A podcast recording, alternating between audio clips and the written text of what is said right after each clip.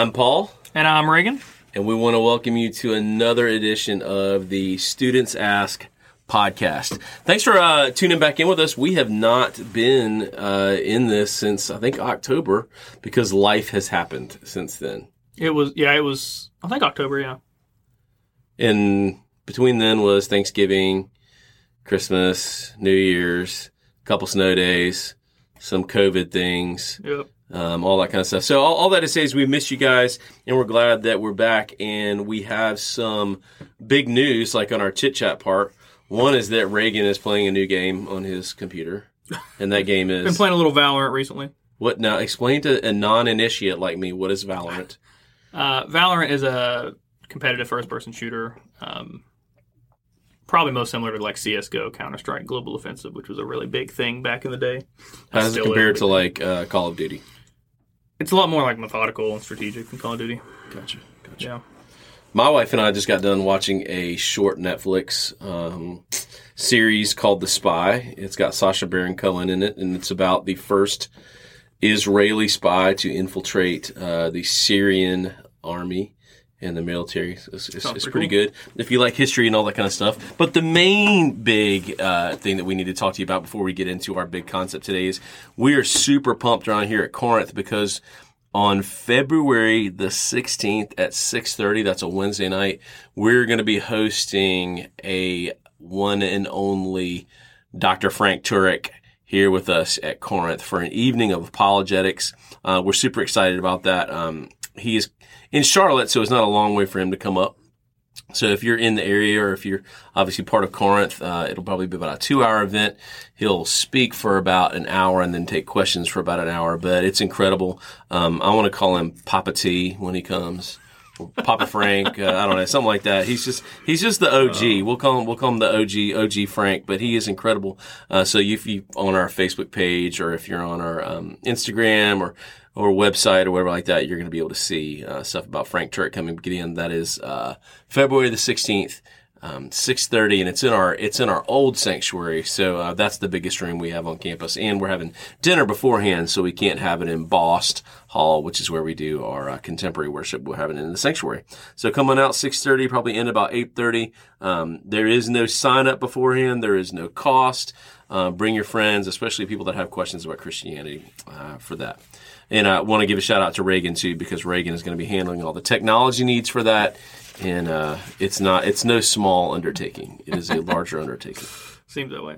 So the big concept for uh, this episode of the Students Ask podcast is oftentimes you hear people and students get the feedback from non-believers when they talk to them about the Bible, and the feedback will be, "Well, why are the four Gospels different?"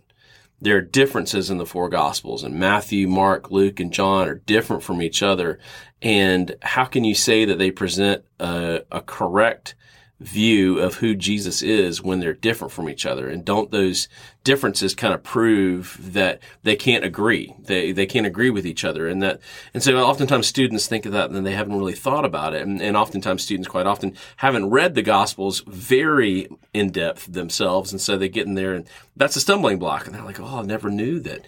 You know what was in John didn't occur in, in any of the other gospels or that, you know, Matthew and Luke are this way, but John's that way, or Mark is so short, or, you know, all those kind of things. And so we just want to want to give you uh, a couple ways that you'll see in reality the ways that the gospels differ from each other actually make a stronger case for the fact that they are trustworthy. So, uh, Reagan, what is what is just a news flash that somebody needs to figure out about when it comes to Jesus and the Gospels? What's a news flash? Uh, Jesus didn't write down scriptures that we know of.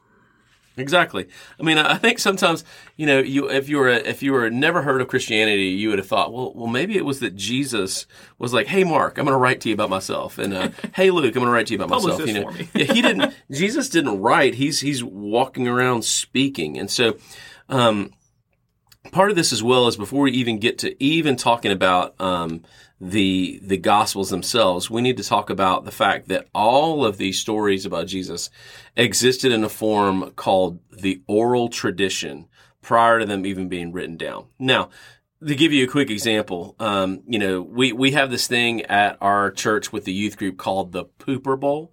Um, and it's actually a flag football tournament that takes place on Super Bowl Sunday. And the prize is a golden toilet seat just because it's funny. And, you know, it's kind of funny. So let's say years ago, you know, in the Pooper Bowl, there was a tiebreaker that we had to, you know, we had to go to sudden death or something like that. And there was this incredible touchdown throw and there was a dive and a tumble and a whatever and whatever the team won. That story is going to get retold and retold and retold until somebody goes, man, that's, we need to write that stuff down so we don't forget about it. So it existed orally before it existed written down. And so did Matthew, Mark, Luke, and John, and then also all these stories that are about Christ that are included in the gospel. So let's look at the four gospels because we're trying, trying to keep this short um, today. And so obviously, gospel means good news. And so the four gospels that are in the New Testament are Matthew, Mark, Luke, and John. It's right there at the beginning. And so let's talk a little bit about who they were. Now, before we even do that, uh, Reagan, do you have like a favorite gospel, you know, and, and why is it your favorite gospel? Um, I don't know that I do. I think I think a little bit of that is maybe not having studied them as much as I uh, would like to. Uh, but I'm enjoying reading through John so far with the sermon study. Yeah, I'm excited because John is my favorite. John, I think John and I think a lot alike. Um, and and also, well, excuse me, I think like John does. John is John's the man. I'm the pad, I'm the Padawan every year. Um, so let's talk about him real quick. So let's start with Matthew. Matthew uh, is actually probably not the first written gospel, but it's the first one that appears. And Matthew was a Jewish disciple of Jesus. And so as a Jewish disciple, he's very interested that you, the reader, uh, so that you, the reader, will see how Jesus is the fulfillment of the Jewish prophecy in the Old Testament. The lineage of, of God's plan through his leaders going back, you know, the David and then going back to Adam all the way at the beginning. And then also the promises of the Old Testament. And one of the interesting things about Matthew is that he is the only gospel writer to mention the words the church. Uh, so that's kind of a, an interesting thing about him. So that's different. That's a difference in the ones in anything else. Mark, we think actually was the first written gospel and it's the shortest gospel. Um, something also interesting is that almost all of Mark appears in Matthew. So a lot of people think, well, you know, did Matthew consult Mark later on? Um, did did he include those stories because of his relationship and who Mark was? And to answer that question is who Mark was was Mark was a contemporary and a partner with Peter in missions and ministry, and he is specifically referred to in 1 Peter 5:13. Now, one way that Mark is a different portrayal of Jesus is that Jesus is on Red Bull in the book of Mark. It's like Jesus is here and then he's there. And then after that, he immediately goes to this. And then after that, he immediately goes to this. And then they, they all went and did this. And it's just this frenetic pace of what is going on. And so you only have, you have about half the amount of chapters in Mark as you do in Matthew. Now Luke, totally different again. Luke is a doctor. Luke is also the author of Acts. And we know from the book of Acts as well that he is a friend and a partner in ministry with Paul, who once was Saul, but came to faith in the Lord and then became Paul. And because he's a doctor, if you can imagine, a doctor is a very detail oriented person. So in Luke, you're going to have aspects of, let's say, the birth narrative that aren't included in any of the other gospels. Um, it's very detailed, but also Luke himself was probably a Gentile. Now, if you don't know what a Gentile is, there's two kinds of people in the world according to the Bible. There are Gentiles and Jews. So he was not a Jew, he was a Gentile, that's the rest of us. And so he's writing for a Gentile audience. He's writing, you know, and that, would be kind of a, that'd be an important thing to say because a lot of people will be like, well, Jesus, he was that Jewish guy. What does that have to do with me? Uh, but Luke, obviously, who had come to faith in Christ, wants you to see that he is king over all creation. He's not just a Jewish guy that rose to prominence. Now, Matthew, Mark, and Luke are what are called the synoptic gospels. And the easiest way to explain what a synoptic synoptic is is they are all explaining the story of Christ pretty much in the same way. Now, in the book of John, as, as we're getting ready to come, there's a quote at the very end, at very end of John, and I think I'll, I'll ask uh, I'll ask Reagan about it. But John says uh, I've written some of this, but I suppose if someone were to try to write all the things that Jesus did down in in in a biography or you know in in a collected work that it couldn't even you couldn't even write a book that big because Jesus did so much. What does that kind of do for you when you think about what John then chose to include if there was more than he could have written down but he just it was so much. What what does it make you think about about the things that he did include in the Gospel of John? Uh, just the importance. I mean, you know, if if you are asked to pick your five favorite foods, right? But you like a lot of food. When you pick those five, that means they're top of the top, right? I mean, right. That's, a, that's, some sort of comparison right there. But, um, yeah, specifically with John's gospel being so spiritual, to pick the stories he did to tell, they're in there for a reason. Yeah. I think that's a solid answer. And so John is different John is what is called a non-synoptic gospel, means that it doesn't tell the story of Christ in the same way. And you'll you'll know this right off the bat in John chapter one. He doesn't start out with where did Jesus come from in terms of his family lineage. He doesn't start out with the birth of Christ. He immediately begins to unpack theologically, that means the study of God, theologically what's happening with Jesus becoming flesh and becoming a baby born into a manger. And he doesn't talk about the baby in the manger. He talks about spiritually what's happening. And he says these things like the word was with God in the beginning. He was God. He was with God and everything that was created in the world was created through him. That part kind of continues to go on and it says, and then the word became flesh and lived among us. And what he's trying to do is he's trying to explain this incredibly difficult thing for us to understand, which is the incarnation of Jesus, which is what we celebrate at Christmas time, of course. So what John's intent is, John is like, you know, Matthew, Mark, and Luke told the story and they told, they told the story, but I'm going to tell you stories, but I'm also tell you spiritually what's going on in the spiritual realms at those times. And so John finds it very important to include a lot of things that aren't in the other gospels, like the I am statements. You know, I am the bread of life. I am the living water. I am the good shepherd. And then of course, John 14, 6, I am the way, the truth, and the life. And so that is that is the the quick explanation of John in that it's non-synoptic and yet he's including these other things. Now all of those stack up for someone that doesn't know to go, well, they disagree with each other. They're they're presenting different Jesuses in every one. Uh, and so I'm going to come back to this word again. And the word that I want to say is that I want you to think of the Gospels as having harmony with each other, as having harmony with each other. Now, anyone will tell you that when you're singing, you can have multiple voices not singing the same note. They can be singing notes and they're all in either a key or in a family of notes that are harmonious with each other. And like in a choir or in a chorus or in a band, it sounds great. They're, they're not singing all the same notes, but what they're singing are in harmony with each other. And that's what we, that's one of the best examples to say about the Gospels is that they're all united around the same theme. Now, what doesn't bring harmony is, let's say, out th- to f- throw something musically out there. You know, if you're in the key of G, your, your, your chords are going to be G, E minor, C, D, maybe an A minor in there, maybe a B in there as well. But there's not going to be an F in there, you know, or, or there's not going to be a B flat in there or something like that, you know, unless you're just kind of going in a totally different direction. And if you play those notes with it, there's not harmony. It sticks out. And so that's kind of where we're going to go here in just a minute to talk about the ways that these gospels don't line up exactly with each other, but why there's harmony between them.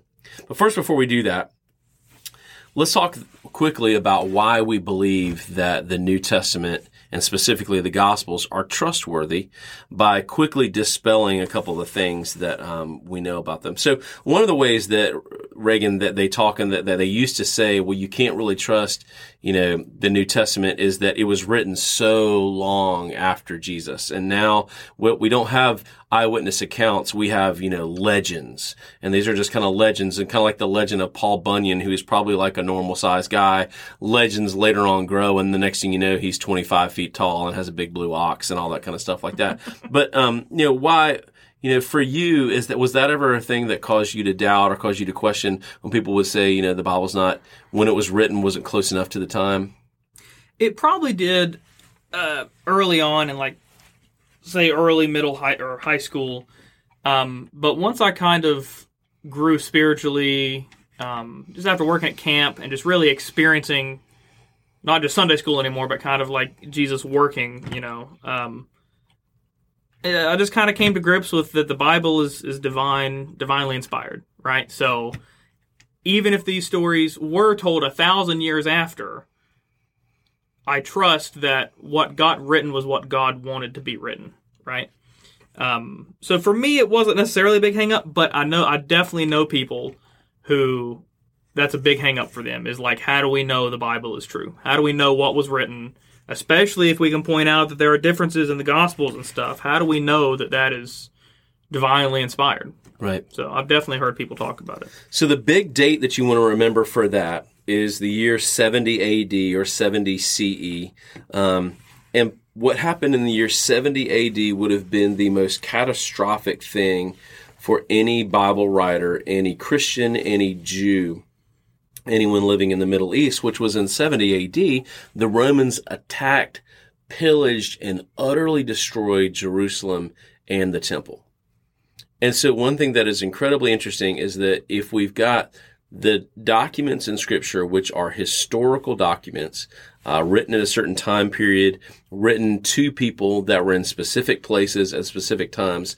Not a single book in the New Testament talks about the destruction of Jerusalem, which would have been the most cataclysmic thing to have happened in that area, period, in the destruction of the temple. Huge event, not included in anything which leads most scholars to believe, you know, why? Because it was written prior to that.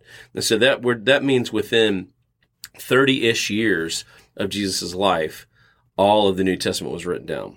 The second thing is, I think oftentimes we do this deal and we say, well, you know, you can't trust what's written down in the Bible because uh, you know, it, it, existed orally first, and then it was written down, and they didn't have copy machines back then, so it's not it's not can't be trusted because there were errors and they made copy errors and all this kind of stuff. Well, and they usually will use this example of like the telephone game, which the telephone game, if you don't know, is that, uh, you know, you take 20 kids and you sit them in a room and they have to whisper one sentence all the way around the room.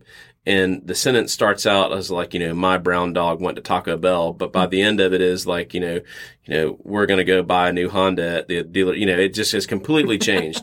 and they say, see, you know, you can't trust the gospel. And so there's two things about that. One is that these are people that lives depended on them precisely copying it down. It wasn't a game to them. It was, it made all the sense in the world for them to get it as accurate as possible. But the other thing that you can dispel with that is right now, currently, we have 23,985 original manuscripts of the Greek, the Latin, and the Vulgate um, from of the New Testament. And so, you know, if you, you wanted to check one against the other, you could. And so it kind of dispels this myth that people were just out there making mistakes. So let's come real quick and let's, let's address this problem then, or this, this topic of, all right, so the four gospels are not exact. The four gospels have differences, have nuances in them. And so the first thing that I want to say that you, you would want to say back to someone is you would say there's a huge difference between differences and discrepancies. So if if I were to say, you know, we're gonna we're gonna tell the story of, and we'll go back to Paul Bunyan, you know, and I say, you know, in one story Paul Bunyan is 12 feet tall, and one story Paul Bunyan is 13 feet tall, and the next story he's 11 feet tall, but in another one he's two feet tall you would kind of go 11, 12, and 13 are all right about in the same ballpark. You know, similarly, two feet tall is not in there. And so what you don't have in the gospel is you don't have discrepancies.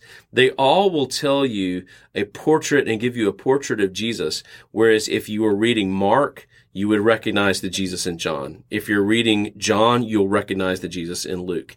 If you're reading Matthew, you'll recognize the Jesus in all of them. You will see it. One is not different from the other. You're just hearing differences in some of the stories that they chose. And then the other part of it is they harmonize with each other. Um, there's nothing that sticks out. There's nothing that's off. There's nothing that just doesn't agree. You know, so for instance, if someone was going to describe, you know, we're going to describe a tree, someone would say, man, that tree, it was tall. And the next person would say, that tree was tall and green. The next person would say that tree was tall and it's green and this bark was brown. And if the next person comes in and says, and it was shiny like silver, that will be a discrepancy, you know, because the three first ones have harmony with one another, but the fourth one obviously doesn't. Well, we don't have that with Matthew, Mark, Luke, and John. There are differences, but they're not discrepancies. The second thing is the copy problem. Um, so people will say, well, you know what? They are different from each other. You know, they don't, they don't say things the same way. They don't they don't speak the same way. You know, they're they're obviously they're they're different. And so I would say, well, when you read the story of something in Matthew that also shows up in Luke, or you read the story of something in Mark that also shows up in Matthew, and you read these stories and they're a little bit different from each other, not in ways that are discrepancies, but in ways that are differences, that's actually a good thing. Uh, and so the reason it's a good thing is this, and let me give you the example. Um, and, and Reagan, I'll call you out real quick. Reagan, did you ever get caught for cheating when you were like in elementary school? Oh, I'm sure I did.